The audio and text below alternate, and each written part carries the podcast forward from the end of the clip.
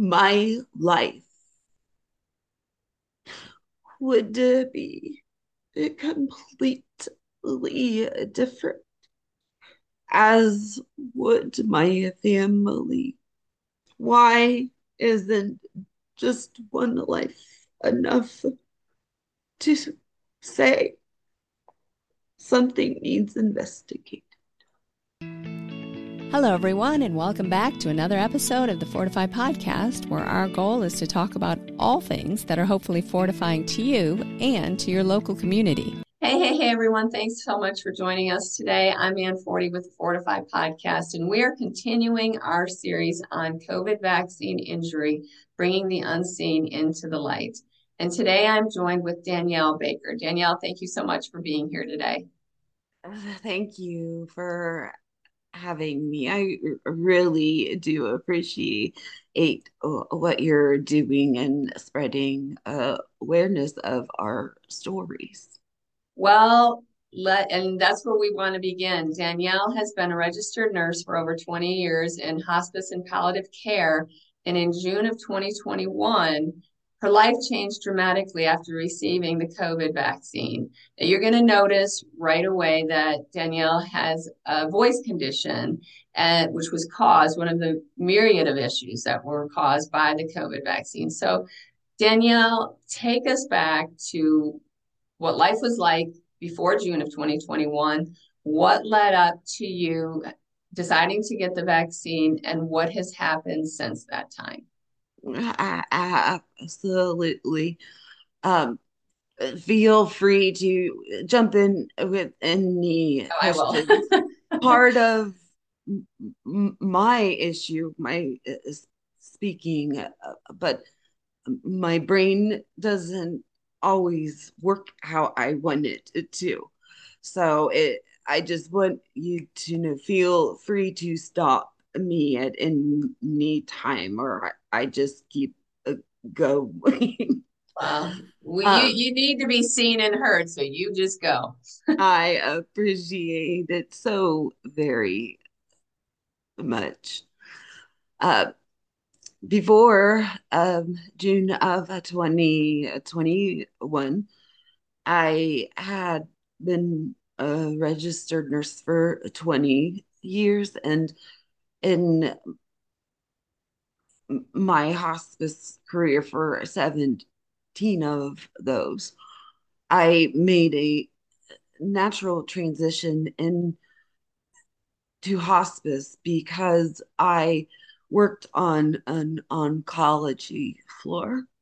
I noticed when I was on the floor, because I worked at night, I would have these wonderful conversations with uh, these uh, women in particular, because it was a women's oncology. And they would talk about how they felt that they had no options. Um, it was either treatment or no treatment. And that honestly began my journey on the importance of being a, a patient advocate, presenting everything, informed consent, transparency, and the autonomy that is supposed to be in a medical professional and patient relationship. Hospice was a good fit for me because I was able to take that time to sit down with the patient and family, let them steer the boat, and I'll give you the tools that you need to steer it where you want. Um, I was always active. I had finally met the love of my life in 2019 we brought together a blended uh, family. Uh, my son, who is nine, his daughter, who is 10. Um, he um, is our everything. Um, we were always on the go. We were either fishing or hunting or primitive camping. Wow. We canoed and hiked, and it was important to us that our children were as active as possible. Uh, both of them participating in different things, uh, uh, ball cheerleading, gymnastics, uh, dance, baseball, soccer. You know, we were that family. Weeks were packed, weekends were packed, and we just were always on the go. I treasured it. I, I was the soccer mom, the mom that put together all the bags and everything for the kids. And in addition to that, working nine to five Monday wow. through Friday, coming home, fixing dinner, taking pride in my house. All of busy those. mom, busy wife, busy life. And I loved every single minute of it. Um, my husband and I got married in 2020. Um, we had actually met at one of the facilities we were both contracted at and had planned a wedding at that facility because all of the women just saw a love blossom in front of them. And so we thought it would be neat to uh, do it there. Um, of course, as we all knew, things turned out different in 2020. Um, both of us in healthcare, we worked on the front lines throughout the shutdowns and um, saw some pretty um, uh, heart wrenching things with our uh, people we n- know being isolated and put in a room for almost a whole year, being fed meals on styrofoam, no human touch. I just, I, I can't begin to describe what we saw. And it gave us that much more resolve to show up you know, every day to show up despite lack of PPE, everything that all healthcare was facing at the time, and and we showed up. In December of 2020, uh, around the same time of the rollout of the extremely safe and effective shot. Um, I had gotten COVID and acquired my own mm. immunity, as did um, my family, thanks to me. Um, in between that time, I, I recovered quickly, did have some brain fog and fatigue not anything that kept me from working. Starting in 2021, we began to see other states and other workplaces start to mandate the shot. When the shot came out, I had no desire to get it. I felt I had my own immunity and my um,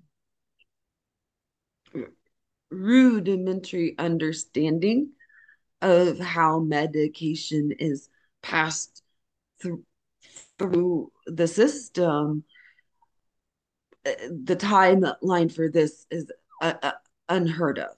Right. Um, or what they tell us the timeline was, but it, it's still un, unheard of. Um, but everyone around us was starting the mandates, starting to pressure employers um, to encourage the shot. Um, that same thing happened with mine.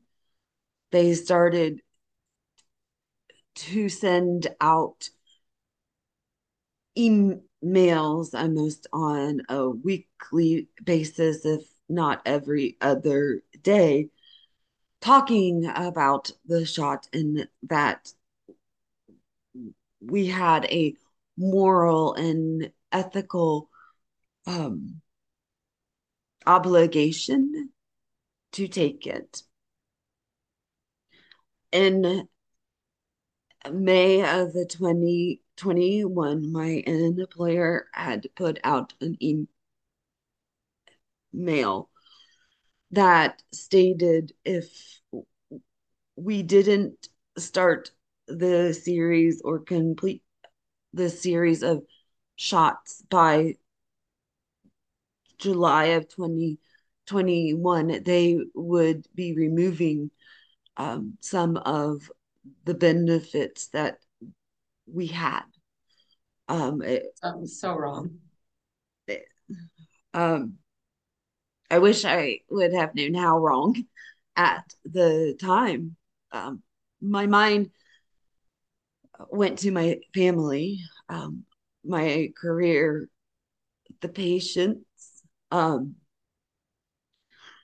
we knew that it was going to be mandated for our company in July of 2021. So I opted to move forward with the series at that time we weren't given options for exemptions um, at, at, that uh, point. It was either you take it or you lose this uh, benefit. The benefit was stated in the email that if you take the shot by July, there was basically a safety net. So if something were to happen to you because of the shot, or if you were to get COVID, then work covered time off for that. Um, it, mm-hmm. it, it, was a federal law that had been reenacted in, mm-hmm. in April that they pay for time off. Um, I went ahead and moved forward with it, n- knowing mandation was coming and feeling I had a safety net if something happened. Um, that ruined my life. Um, in June of 2021, I started my Pfizer series. Uh, first shot I got was on June 4th, 2nd, 3rd, or 4th. I'm sorry. Sorry. Second was June 26th. Um, it was after my second shot that I had really began to have a lot of issues. I had a fall that same day within 24 hours of getting that. Um, it was actually within 12 hours of getting that second shot. I had a fall and within 24 hours, I was in the emergency room. Um, after the fall, I had some pain, numbness, tingling sensations in my right arm and the same arm I was injected went up into my face down to my fingers and I I couldn't really move my arm. It, it was just excruciating. I've, um, I've heard that from many other injured. I'm sorry, go ahead. It, it, it's a, an awful, awful mm. feeling. Um, at that time, I knew something was wrong. I didn't understand the extent to what it was. I had thought, okay, maybe they put it in the wrong space. Maybe they hit a vein or something when they injected it, and now it's causing these problems. Um, I presented to the local emergency room um, and screaming in pain when I got there. They got me on a, a gurney in the back and the physician's assistant came in because he heard me screaming and um i asked him one of the first things that I asked was could this be related to the shot? Let me I guess got, what he said. I you you could probably predict exactly what he said. I got a swift no, a look, and he said, I'm ordering an x ray and left. I got the x ray and he came back in the room almost immediately, said that there's nothing wrong, and sent me on my way within 30 minutes of arriving in that emergency room. Um, it didn't get better and so I spent the next 24 hours to three days seeking out other care. We saw several other doctors, had an outpatient um, visit in a clinic, had another emergency room visit. And again, it was well, we think that you, uh, well, they finally said that my arm, I had separated a joint in the shoulder. It didn't explain the severity of my symptoms and the continued shooting, numbness, and tingling, lack of sensation. So we said, we'll watch and see how it goes. Over the course of the next three weeks, the shoulder pain in my joint got better. My range of motion improved, but my symptoms progressed. Mm-hmm. Um, the numbness and tingling, the lack of sensation, all of that was worse on July the 17th, I'll never forget that day. We were riding in the car, and I had the most horrible pain that I had had ever in the middle to upper part of my back. Wasn't doing anything and it took my breath away. It was bad. I refused to go to the ER because of everything I had just been through. And um, the four days following that back pain, I began to lose my motor function and my sensation and my right leg. It had already gone from my right arm. It went into my right leg over to my left leg and over and up into my left arm. Um, I'll never forget I had had that pain on Saturday. And on that Monday, the symptoms had spread. Oh. I didn't realize again to what extent until the therapist came over to evaluate me for services. And at that time, um, we were joking. You know, I was uh, 40 years old, 40, 40, 41. And why on earth would I need a physical therapist? As she started to do her testing, her smile just faded. And um, through that testing, we found that she could push me over. I had no sense of balance or where m- my extremities at were in relation to my body mm-hmm. um and, and, it just progressed to the point that um i really couldn't walk um i didn't move well. I had spasms that contorted me like a pretzel. I um,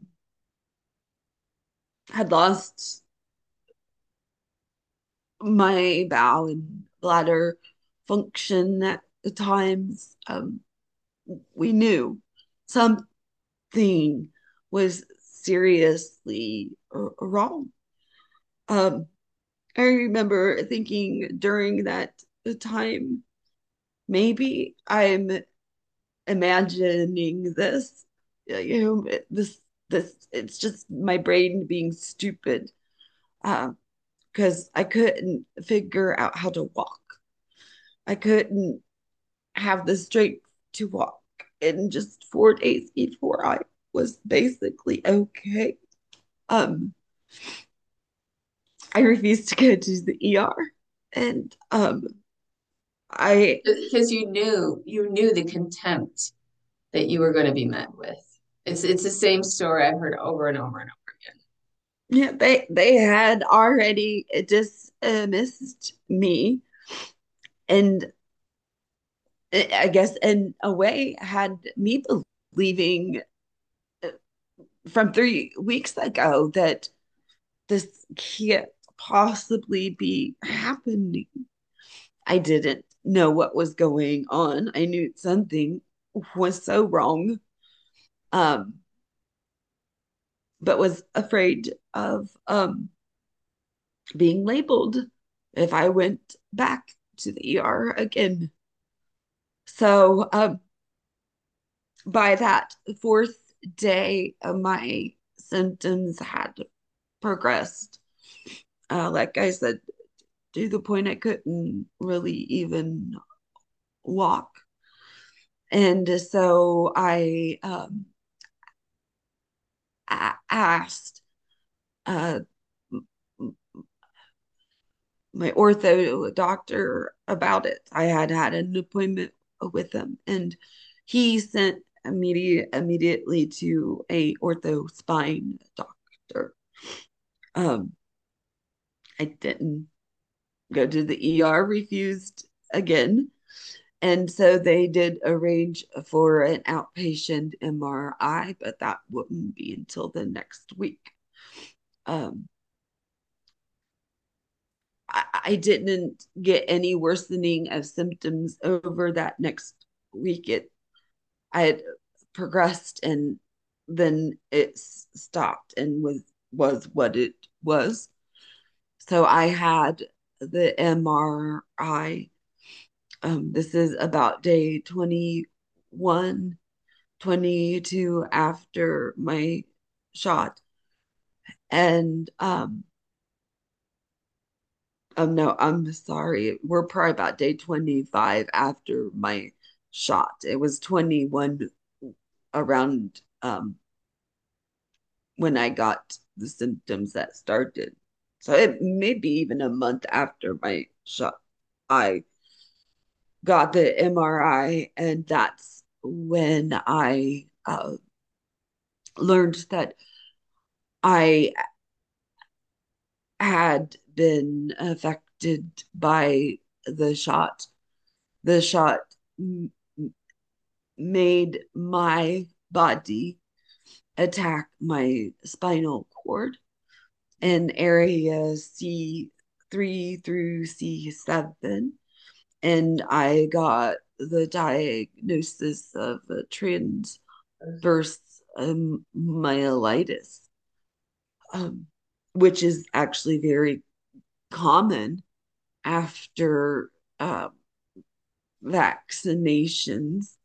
Uh, it's a yes, common it side effect of it, and I never heard about it. Um, but when they gave me the diagnosis, they also told me that um,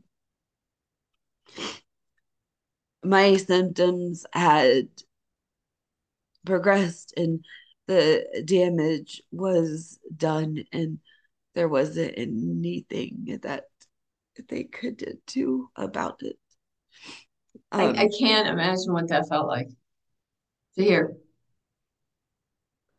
I just... Still uh, is painful to say. I can go back very vividly uh, to that day and conversation in that whole time um, that I knew something wasn't right, but was blown off. So you take this shot so you can keep your job, so you can keep your benefits. Um, this happens to you. So then so then what happens? I mean, the, you know, you said that people were told, oh, well, if anything happens to you, then there's some law that's going to cover all your expenses. I mean, so so have all your have all your expenses been covered, and what's happened with your employment, and have you had any recourse to any of this? And yeah, um, I wish I could say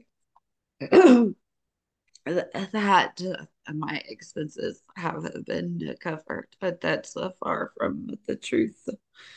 Um, at, at that time, after my MRI, they put me in the hospital, did so many tests, and that's when they said that damage had been done and they were the first ones my current neurologist that connected it to the shot um so you did finally have somebody who connected it to the shot i mean although it's obvious to everyone else but but you had yeah. a doctor i ha- i am am lucky in the nature of that my doctor connected the two um, yeah, well, you're a, right. You, you are lucky because how many stories were they're still not connected? But I'm sorry, go ahead. So your doctor did connect it. And uh, the first one that actually, the one that started the chain of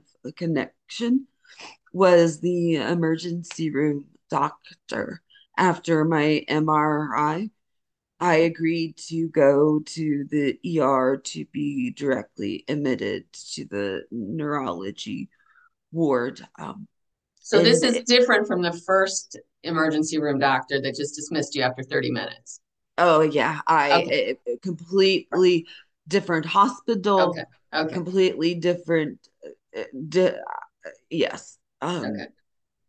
And um, even then I was afraid to go. I knew I was going to be admitted and I was still afraid to go for fear of, you know, being uh, uh told who knows what. But it's all in your head.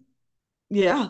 Uh, the emergency room doctor came in and sat down uh, with my husband and I, and he looked at us and he just said that he was sorry. And uh, okay, he said, I just spent an hour reviewing your chart. This is what I believe you have transverse myelitis, and I believe that it was caused by the Pfizer injection that you had on June the 26th. He said that his sister, many, many years uh, ago, actually worked on to help develop the mRNA technology. And he said, very plain and with a sad look, he told us that he was sorry and it was never meant to be used in this way. Um, so he's the very first one that connected it and charted it. Um, they hospitalized me, did tests, told me nothing really that they could do, and they discharged me within five days. Um, they told us one third recover completely, one third regain some quality of life, and one third don't recover at all. Um,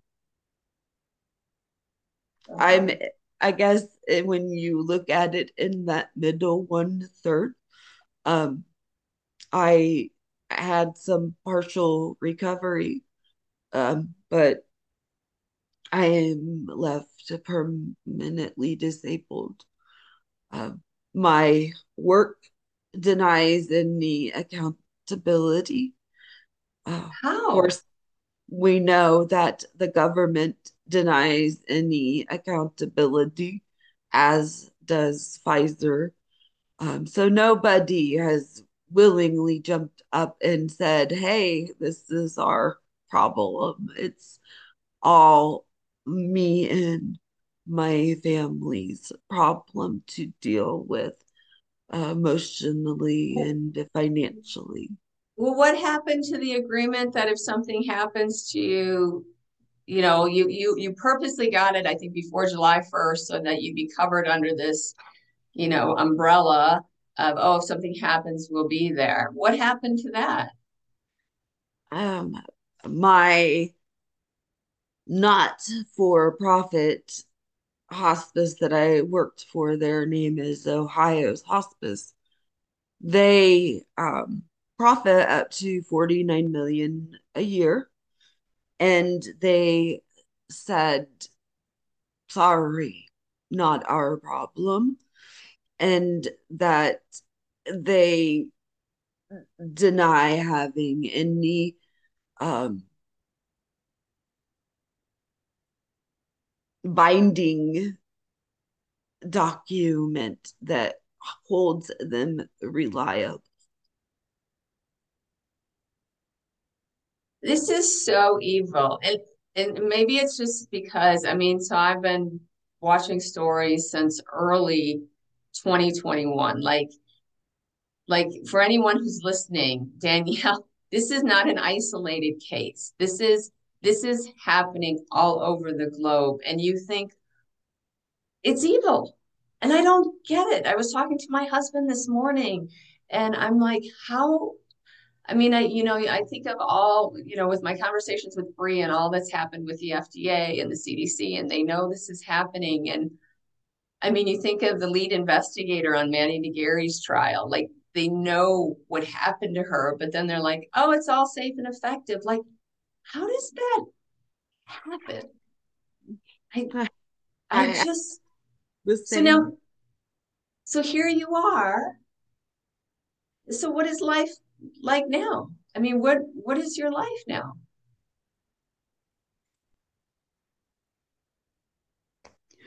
Um bed sores therapy um pain still issues with uh, my bowel and bladder.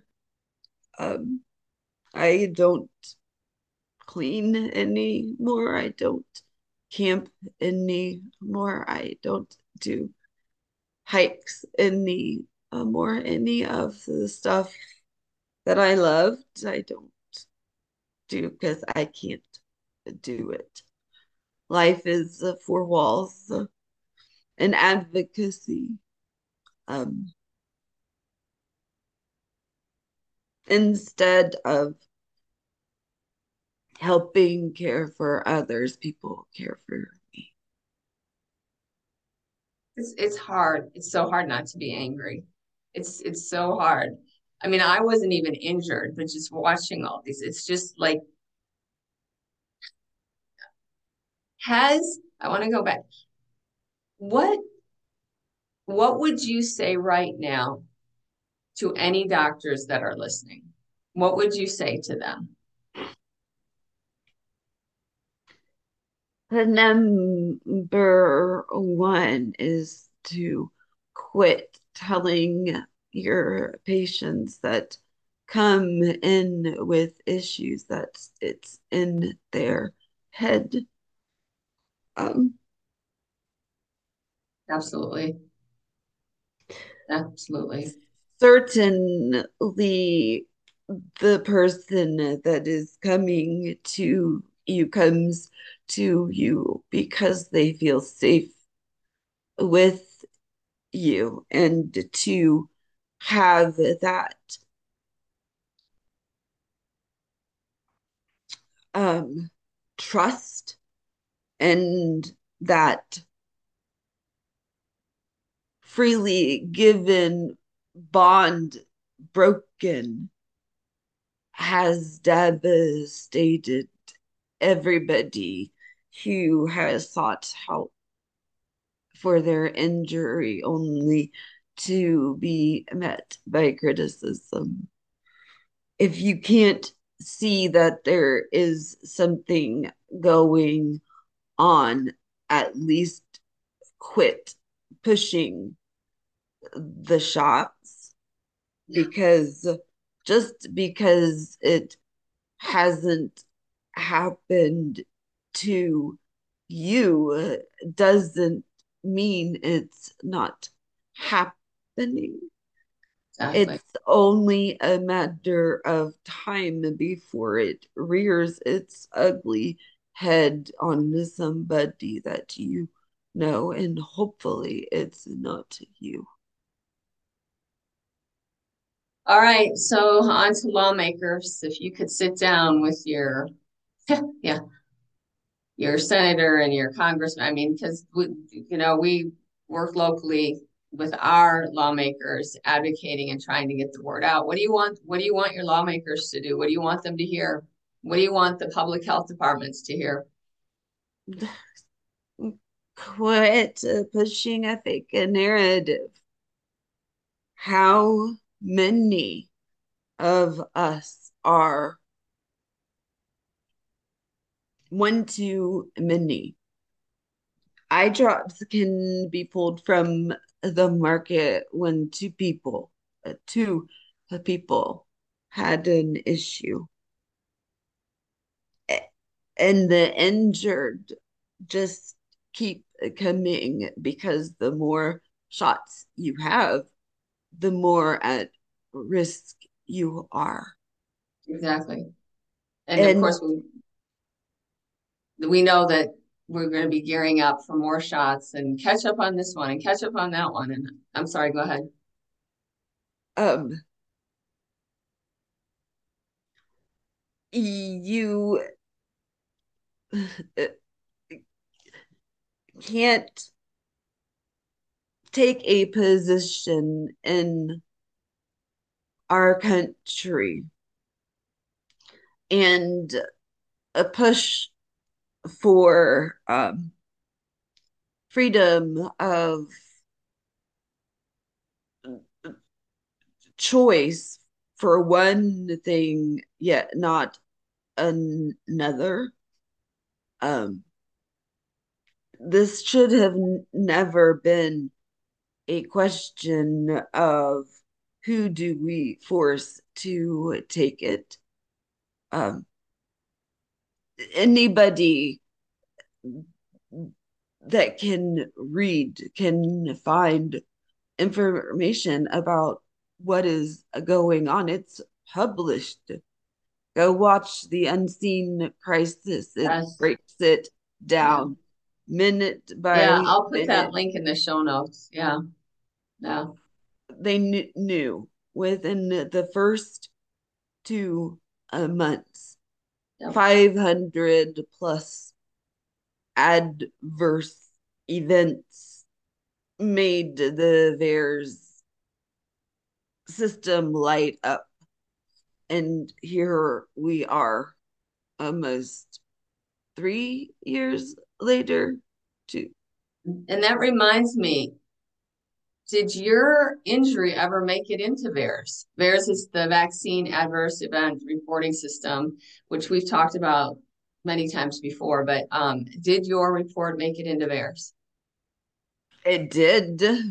It did. It didn't stay there, unfortunately. I uh, did you put it there? did the doctor?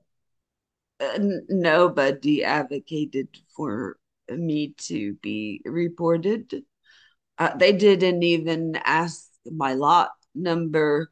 My, oh my I don't even know that they knew which shot I took. To be honest with you, if I don't know that they asked. Um, so I figured um, at that point that nobody filed a re- report, and I had been a nurse for 20 years and I didn't even know what a VAERS report was until I'm in the hospital being told I have transverse myelitis because of a shot, something I never knew could happen until it happened to me. Going down the rabbit hole, and that's where I discovered VAERS. So I was, I, I think it was either on my day of discharge or the day after, I filed a VAERS report. And along with that, I sent a letter to MedWatch and the FDA letting them know of my reaction. It was documented and it can be unequivocally traced to the shot. I thought there's no way they won't listen to me. I, you know, they're getting ready to give the E or the um, approval stamp for Pfizer. And here I am in the hospital or just out of the hospital. And I'm thinking I'm going to save the world. I seriously thought that if they'll listen to me, why I'm a, a, nurse, I active, I have all the credentialing and the connection in my record to prove my filed report disappeared out of VAERS. I found out about a year later when I was clued in by Bree to go check it and um, gone out of the system, never to be found. I,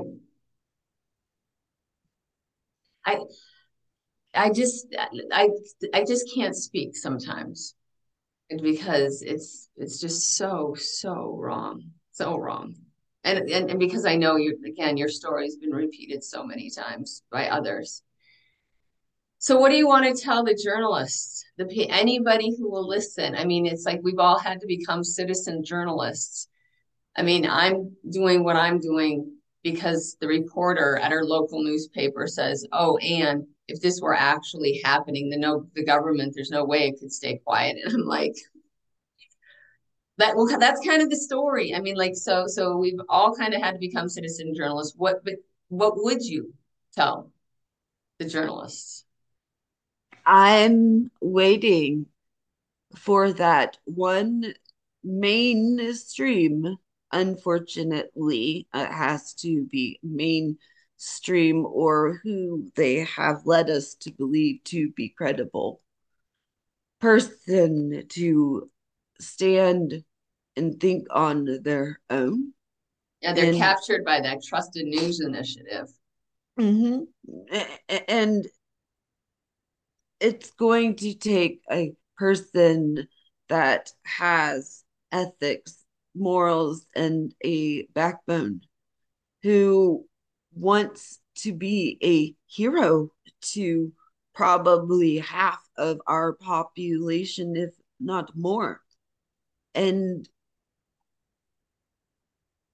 make and hold those responsible uh, accountable and talk about us talk about what's going on use your brain and and remember why you went into journalism is to investigate and to find sources and to not believe the narrative. Where did that go?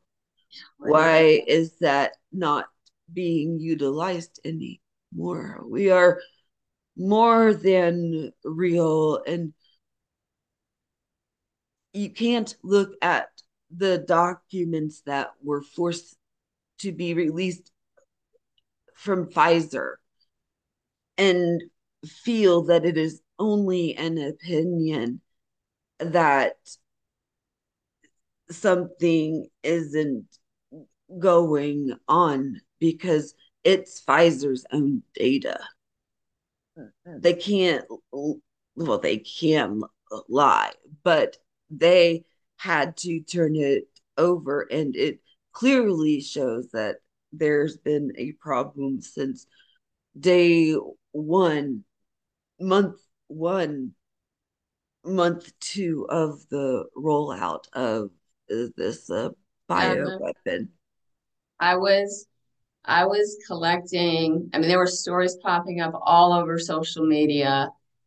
And I, I was collecting them all because I have a website. And I mean, the file was just getting bigger and bigger, and the page wouldn't even load. But then, and you, you probably know this, then everybody started being taken down and flagged, and you're censored. And stories of people that I know that that this was happening to.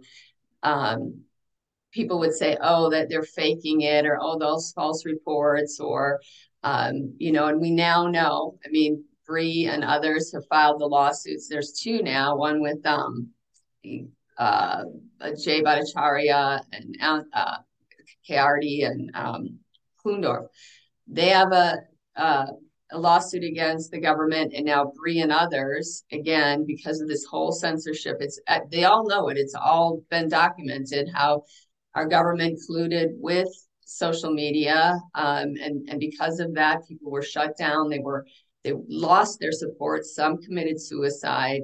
But again, so you've been continually silenced and silenced, and that's you know that's why this series bringing you know, the unseen into the light um, because your lights have to shine brightly. And and you nobody's gonna nobody's gonna blow you out on my watch. And you know, people need to see your lives. They need to see the hell that you face. They need to see the evil that has taken place. And so, you know, I, Danielle, I'm just so sorry. I'm sorry. Newly married, you've got two kids special needs kids. You're the driver, you're keeping everything together. And now this. And I am sorry for what's happened. Um, my charge to anyone who's listening um, I, I want you, you can't walk away. You you take this interview, you know, whether it's a video or on the podcast, it'll be on both. You share it with lawmakers, journalists, your family, your friends. Um, I'll put in where you, you actually go by the course. I think you're Danielle Baker and the coerced nurse. And I'll put your so you're on Twitter and Facebook. And do you have a GoFundMe at all? Do you have any sort of fundraising?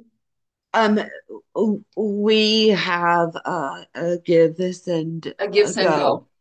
go. Okay, um, I'll put that in the um, show notes. Um, is there anything else that you want to tell the listener or the viewer be- before we sign off here? Is there anything else that you want to say?